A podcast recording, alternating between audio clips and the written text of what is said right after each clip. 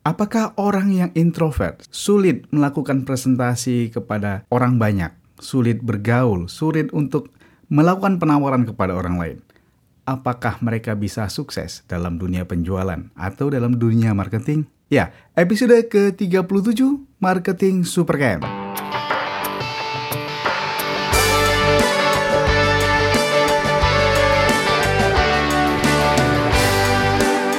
Assalamualaikum warahmatullahi wabarakatuh dan salam sejahtera untuk kita semua. Apa kabar teman-teman sekalian? Kita bertemu kembali dalam serial Marketing Supercamp episode ke-37.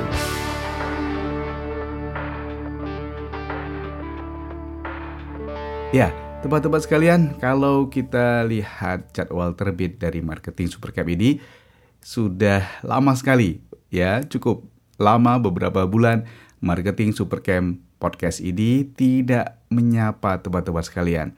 Ya, bagaimana demikian? Karena beberapa kesibukan di uh, bisnis kami hingga podcast ini sedikit terbengkalai ya dan jadwalnya mau produksi kemudian tertunda, tertunda dan tertunda lagi. Dan pada pagi hari ini saya menjadi semangat sekali untuk memproduksi lagi podcast ini tepat waktu dan dalam produksi yang rutin setiap minggu. Mengapa demikian?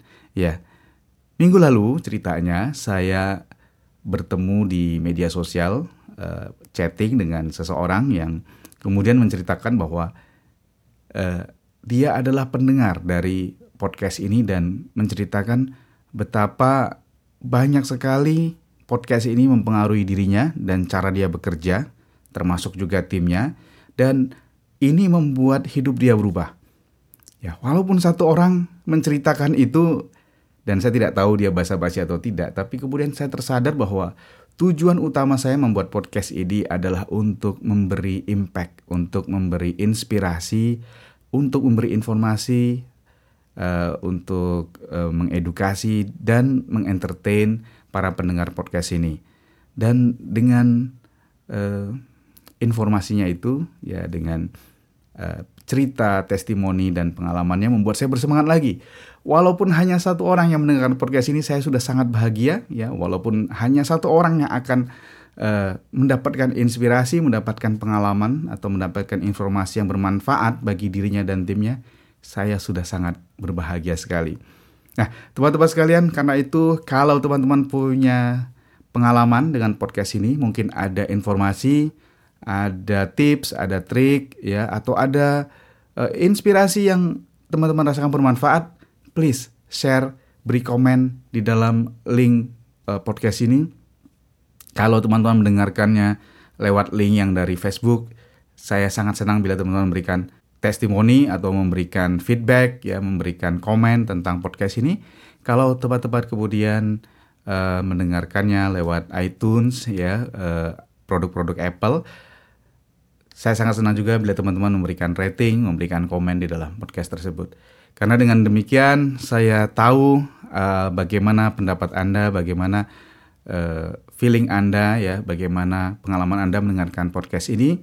Dan tentu itu juga akan memberikan uh, rating yang memberikan suatu dampak kepada podcast ini agar lebih mudah dijangkau oleh para pendengar lainnya. Oke, hari ini singkat saja podcast ini ingin saya bahas ya, ingin uh, bercerita kepada teman-teman sekalian tentang uh, seorang pengusaha ya, seorang uh, entrepreneur ya, pelaku network marketing ya, kalau kita biasa dengar multi level marketing ya ini dia ya wanita ini adalah pelaku di situ uh, sudah mencapai posisi ya level jenjang yang sangat uh, tinggi.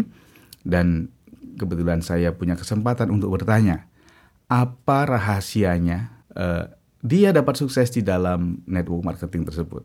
Ya teman-teman sekalian jawabannya sangat menarik ya. Cukup panjang dia bercerita kepada saya mulai dari awal karirnya hingga saat ini mulai dari seorang yang tidak punya apa-apa ya sebagai ibu rumah tangga biasa yang kemudian karena didesak oleh kebutuhan ekonominya, didesak oleh kebutuhan agar membantu suaminya bekerja ya karena kebetulan pada masa krisis perusahaan tempat suaminya bekerja mengurangi uh, jam kerja, mengurangi karyawan ya, walaupun tidak sampai di PHK tapi uh, penghasilan yang secara rutin diterima menjadi berkurang. Kemudian dia bergabung dengan satu network marketing dan mulai berlatih ya, dilatih oleh uh, upline-nya, kemudian dia juga mencari ilmu, berlatih sendiri.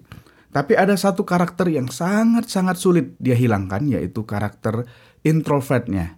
Ya, enggan berbicara, enggan uh, menawarkan kepada orang lain, enggan melakukan presentasi. Bahkan kalau presentasi atau berbicara tentang produk kepada orang lain, dia bisa gemetar. Dia bisa uh, kaku ya saat berbicara itu bisa seolah-olah menjadi kaku, uh, menjadi beku, keluh lidahnya dan sulit berkata-kata. Lalu kalau itu terjadi, bagaimana dia bisa sukses? Bagaimana dia bisa mendapatkan banyak customer? Kemudian bagaimana dia bisa terus-menerus mendapatkan uh, jejaring, uh, merekrut member baru dengan mudahnya? Ada beberapa kunci, ada beberapa kunci yang kemudian ini dia sampaikan kepada saya sebagai salah satu faktor ya atau beberapa faktor yang membuat dia sukses. Kunci pertama adalah satu tekad. Ya, dia bertekad, ya, dia ingin keluar dari masalah hidupnya, terutama di bidang ekonomi. Dia ingin menjadi pribadi yang sukses, dia ingin memberikan berkontribusi lebih banyak. Ya, karena menurut dia bahwa setelah menjalani profesi ini, dia makin sadar semakin dia mengejar orang untuk e, menjual atau mendapatkan member, maka semakin sulit hal itu dilakukan.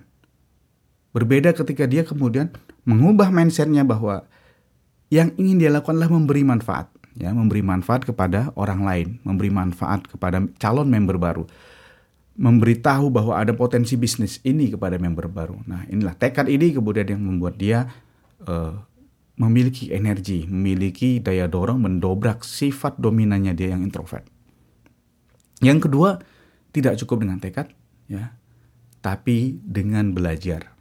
Ya, belajar dalam hal ini bukan sekedar membaca buku atau mengikuti kelas, tapi belajar di sinilah mempelajari para orang-orang sukses sebelumnya, sebelum dia, di jejaring dia. Dia perhatikan siapa saja yang sukses, kemudian dia cari langkah-langkahnya, dia cari tipsnya, dia cari wisdom di balik kesuksesannya itu dan itulah yang dia tiru.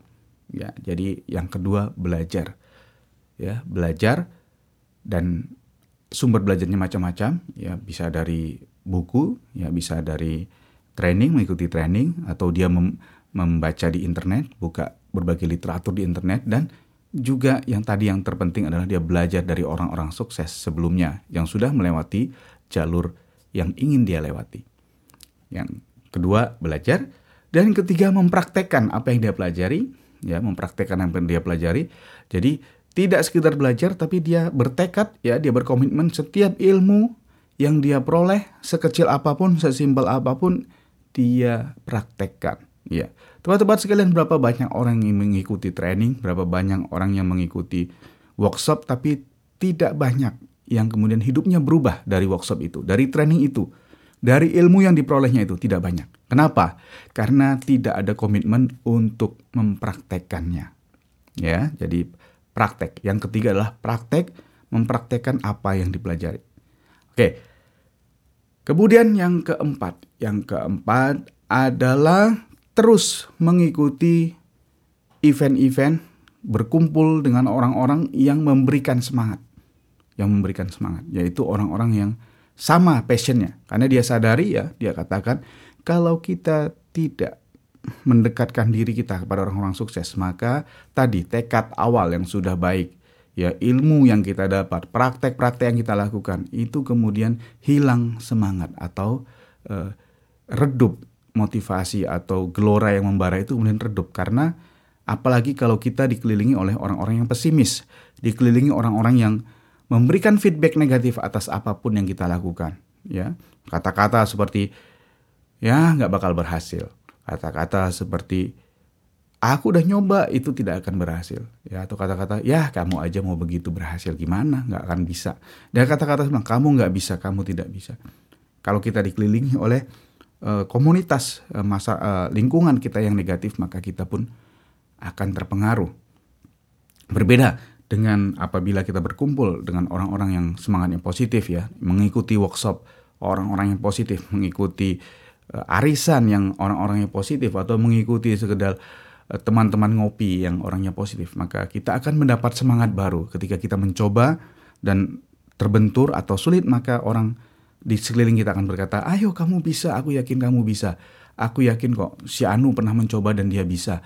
Kamu juga pasti bisa." Ya. Coba lagi deh Mungkin sekali biasa gagal, coba lagi nanti kamu coba lagi.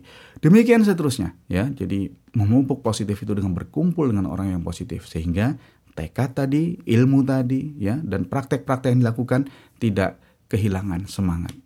Dan yang terakhir ya dan terakhir yang kelima yang dia sampaikan kepada saya sebagai tips suksesnya adalah rumus 5 4 3 2 1. Wah, apa ini? Ya, ini yang menarik dari semua tips yang dia sampaikan kepada saya, ini yang paling menarik buat saya. Yaitu suatu rumus, suatu cara dia untuk menghilangkan kebekuan, kekakuan yang dia dalam dirinya. Ya, ketika dia menghadapi momen harus berbicara, ketika dia menghadapi momen harus uh, presentasi, ya. Sebagai sifat dasarnya introvert ya tidak pernah berlatih untuk berpresentasi di halayak banyak, tidak pernah berbicara menawarkan produk, rumus 54321 ini menjadi penting. Bagaimana caranya? Ya, ketika dia akan maju ke panggung kalau untuk presentasi atau ketika dia harus menghadapi seorang customer sebelum bertemu ya atau sebelum naik ke panggung dia bayangkan dia mensugesti dirinya bahwa dia berkata pada dirinya bahwa hambatan ya rintangan antara saya dengan sukses adalah sikap saya adalah diri saya. Kalau saya sekarang maju, sukses itu bisa saya dapat. Tapi kalau saya sekarang diam di sini, maka sukses itu tidak akan saya dapat. Maka sebenarnya antara sukses dan saya penghalangnya hanyalah saya. Maka kemudian dia menghitung, maukah saya melewati halangan itu? 5, 4, 3, 2, 1. Ya, itu yang dia lakukan. Jadi begitu hitungan ke satu, dia memutuskan untuk meledakkan energi dalam dirinya untuk mengatakan, ya saya akan menerobos tembok penghalang itu, yaitu kekakuannya, yaitu keengganannya, yaitu kerisauannya soal presentasi, kerisauannya soal menghadapi customer, kerisauannya soal banyak hal yang sebenarnya tidak seperti itu, hanya persepsinya, hanya kekhawatiran di dalam benaknya saja. Itu dia lakukan berulang-ulang, berulang-ulang setiap presentasi. 5, 4, 3, 2, 1. Yes, jalan. Menghadapi customer. 5, 4, 3, 2, 1. Ya, saya jalan. Ya, tentu saja dihitung di dalam dirinya. Ya, tidak kuat-kuat nanti dikira kita uh, tidak waras ya. Kalau hal ini Anda rasa bermanfaat bisa ditiru. Ya, terutama buat Anda yang sering merasa keluh ketika berbicara dengan audiens, ketika presentasi, ketika akan menghadapi calon customer untuk memberikan offering ya. Seperti saya juga sering mengalami hal itu. Maka tips ini bisa kita gunakan. 5 4 3 2 1 go. Ayo dobrak tembok penghalang kesuksesanmu. Ya. Itu yang dia ceritakan kepada saya, uh, tips dari 1 sampai 5 ya. Yang pertama adalah uh, tekad ya membangkitkan tekad dalam diri untuk keluar dari masalah kita sekarang untuk mencapai sukses kita sekarang. Yang kedua, belajar ya, belajar ilmu dari mana saja ya, terutama mempelajari orang-orang yang sudah sukses sebelum kita. Yang ketiga, praktek ya, mempraktekkan ilmu apa pun yang sudah kita dapat. Yang keempat, mengelilingi diri kita dengan orang-orang yang positif. Dan yang kelima, menggunakan rumus 5 4 3 2 1. Ya, teman-teman sekalian, semoga lima tips tadi ini dari seseorang yang sudah sukses, sudah mencapai karirnya, cita-cita dan visinya di dunia yang dia uh, sukai, mudah-mudahan bermanfaat untuk Anda ya dan juga untuk saya, untuk kita semua, untuk juga mencapai uh, cita-cita di bidang kita masing-masing, terutama buat kita yang berkecimpung di dunia sales dan marketing. Ya, teman-teman sekalian ikuti terus Marketing Supercamp bersama saya Teddy Situpu. Ya, uh, kita akan bahas berbagai tips, ya, trik, wisdom, pengalaman, ya, dan inspirasi dari berbagai uh, bidang penjualan dan bidang marketing di uh, semua industri. Ya, kita akan bahas dan mudah-mudahan ini memberikan manfaat untuk kita semua. Sekali lagi jangan lupa untuk memberikan komen ya, saran ya dan pengalaman Anda, perasaan Anda ya ketika mendengarkan podcast ini akan sangat memotivasi saya untuk terus memproduksi podcast ini secara eh, baik dan secara periodik ya, secara teratur ya. Dan kemudian juga akan memberikan kemudahan bagi para marketer, para sales profesional yang belum mendengarkan podcast ini juga mendapat uh, layanan atau dapat dijangkau oleh podcast ini. Ya, akhirnya terima kasih. Terima kasih atas perhatian teman-teman sekalian. Billahi taufik wal hidayah. Assalamualaikum warahmatullahi wabarakatuh.